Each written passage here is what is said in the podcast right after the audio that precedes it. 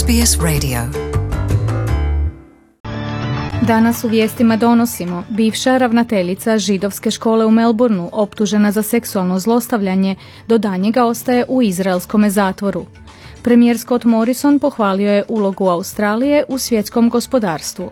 U sukobima sigurnosnih snaga i prosvjednika u Iraku u tri dana protuvladinih prosvjeda poginulo je 27 osoba, a više od 600 osoba je ozlijeđeno.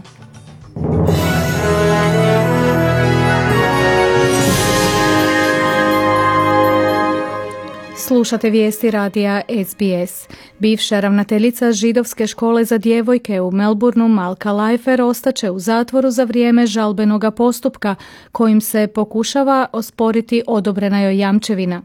Australija traži izručenje Malke Leifer zbog 74 točaka optužnice za zlostavljanje djece po kojima ju se tereti u Viktoriji. Izraelski vrhovni sud ovih će dana donijeti odluku o žalbi na odluku o jamčevini koja je podnesena jučer. Manny Vax, osnivač udruge protiv zlostavljanja djece, želi pravdu za sve navodne žrtve. I believe today we received a fair hearing and uh, the judge seems to be uh. Uh... Vjerujem da smo danas svjedočili poštenom saslušanju, te se čini da sutkinja zna što radi, pa se usuđujemo nadati da će pravda pobijediti. Najvažnije u ovome trenutku da Malka Leifer ostaje iza rešetaka do konačne odluke. Iz naše perspektive naravno nadamo se da će ona i ostati u zatvoru do danjega sve dok ne dođe do izručenja Australiji gdje se treba suočiti s pravdom, rekao je Manny Vax iz Izraelske udruge protiv seksualnog zlostavljanja djece. Uslijed globalnih trgovinskih napetosti premijer Scott Morrison australsko je gospodarstvo opisao, citiramo, sigurnom lukom usred oluje. Govoreći u Centru za vanjsku politiku Lowy u Sidniju bio je kritičan prema Ujedinjenim narodima, rekavši da bi negativni globalizam mogao ograničiti njegovu vladu da djeluje u skladu sa svojim predizbornim obećanjima. On smatra da se globalne organizacije previše miješaju u vladavinu neovisnih nacija. Dodao je da su najveće svjetske sile ušle u novu eru strateške konkurencije. A not unnatural result, I must say, of the shifting power dynamics that we've been observing in our modern, more multipolar world. Neprirodan je to rezultat, moram reći, promjena u dinamici vlasti čemu svjedočimo u modernom, više polariziranom svijetu. Ovo je e- era outsidera koji prijete društvenoj koheziji i koji izazivaju nezadovoljstvo i nepovjerenje, rekao je premijer Scott Morrison. Nakon što je Sjeverna Koreja objavila da je uspješno izvela pokus s novim podmorskim balističkim projektilom, Njemačka je zatražila sastanak Vijeća sigurnosti Ujedinjenih naroda. Britanija i Francuska podržale su taj zahtjev, a sastanak bi se mogao održati već sljedećega tjedna iza zatvorenih vrata. Ispaljivanje balističkog projektila u srijedu najveća je provokacija Sjeverne Koreje od kada je 2018. godine ponovo pokrenut dijalog između te azijske zemlje i Sjedinjenih američkih država. Vijeće sigurnosti Ujedinjenih naroda već je prije zabranilo Sjevernoj Koreji uporabu balističkih raketa. Američki predsjednik Donald Trump javno je pozvao Kinu da istraži poslovne veze bivšega potpredsjednika Joea Bidena i njegova sina Huntera. Nakon što je sličan zahtjev uputio Ukrajini, predsjednik Trump postao je predmetom istrage o opozivu. U razgovoru s novinarima neposredno pred ukrcaju helikopter, Trump je rekao da bi Kina trebala početi razmišljati o tome. China should start an investigation into the Bidens. Because what happened in China Kina bi trebala početi istraživati Bidenove jer to što se dogodilo Kini jednako je loše kao i ono što se dogodilo u Ukrajini, rekao je američki predsjednik Trump. Joe Biden opovrgava sve optužbe. Službenik u pariškoj policiji naoružan nožem izvršio je napad na druge djelatnike pariškog policijskog stožera.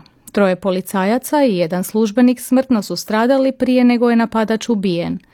Francuski ministar unutrašnjih poslova Kristof Castanaj izjavio je da je napadač za policiju radio od 2003. godine i da do sada nisu bili zabilježeni nikakvi problemi u ponašanju. This man was known to his colleagues. He had never shown any behavioral problems.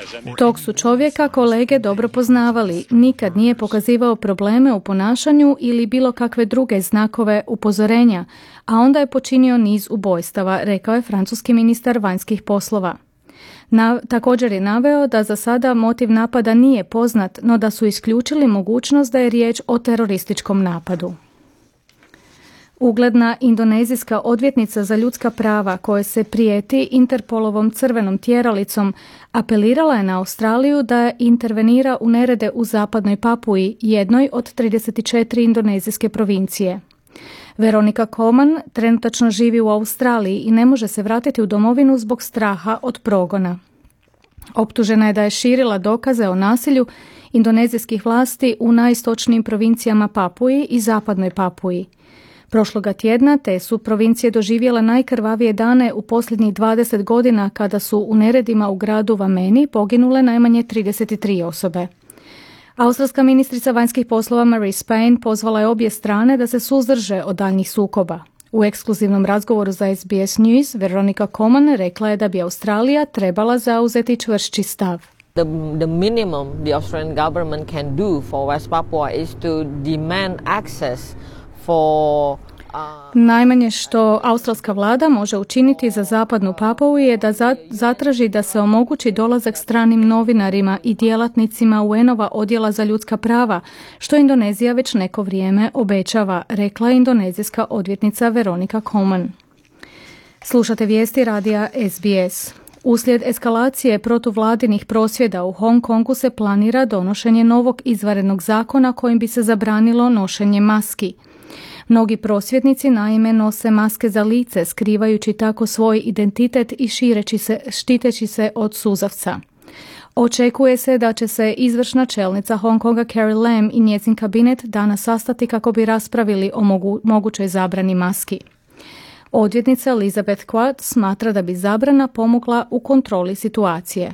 We, we, we think that uh, we still need some time to further discuss about the details of the law, but we think that that is... Smatramo da još treba raspraviti detalje zakona, no smatramo da je to jedan od načina. To nije apsolutno rješenje, no to je jedno od rješenja koja bi moglo pomoći da se razriješi trenutačna kritična situacija u Hong Kongu, rekla je Elizabeth Quat. Noćas je pak uslijed vijesti o mogućoj zabrani maski u Hong Kongu izbio još jedan nasilni sukob između policije i prosvjednika. Iračke sigurnosne snage otvorile su vatru na tisuće prosvjednika koji su prkosili policijskom satu koji je uveden u Bagdadu. Broj poginulih popeo se na 27 u tri dana protuvladinih prosvjeda, a više od 600 osoba je ozlijeđeno. Irački premijer Adel Abdul Mahdi zbog prosvjeda je u Bagdadu do danjega proglasio policijski sat. Prosvjedi su u gradovima na jugu zemlja Mari i Masiriji izbili zbog loših javnih službi, nezaposlenosti i korupcije, a prosvjednici zahtijevaju smjenu vlasti. Čini se da prosvjedi nisu povezani ni sa kojom političkom strankom i na izgled su iznenadili sigurnosne snage.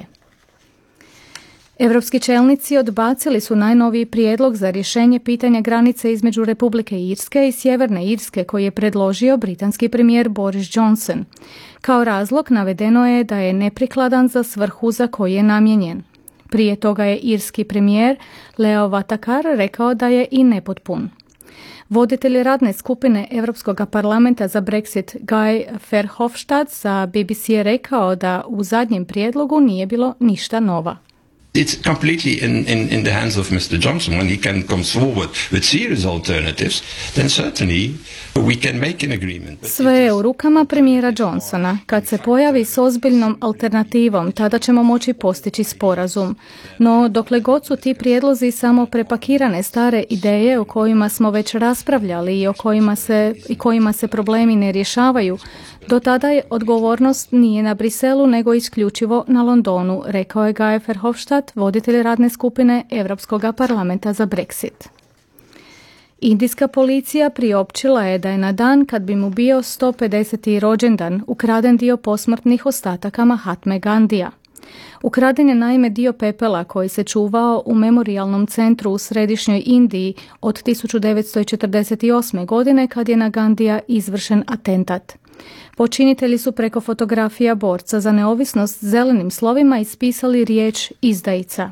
Neki hinduisti naime Gandija smatraju izdajicom zbog njegova zagovaranja hinduističko-muslimanskog jedinstva.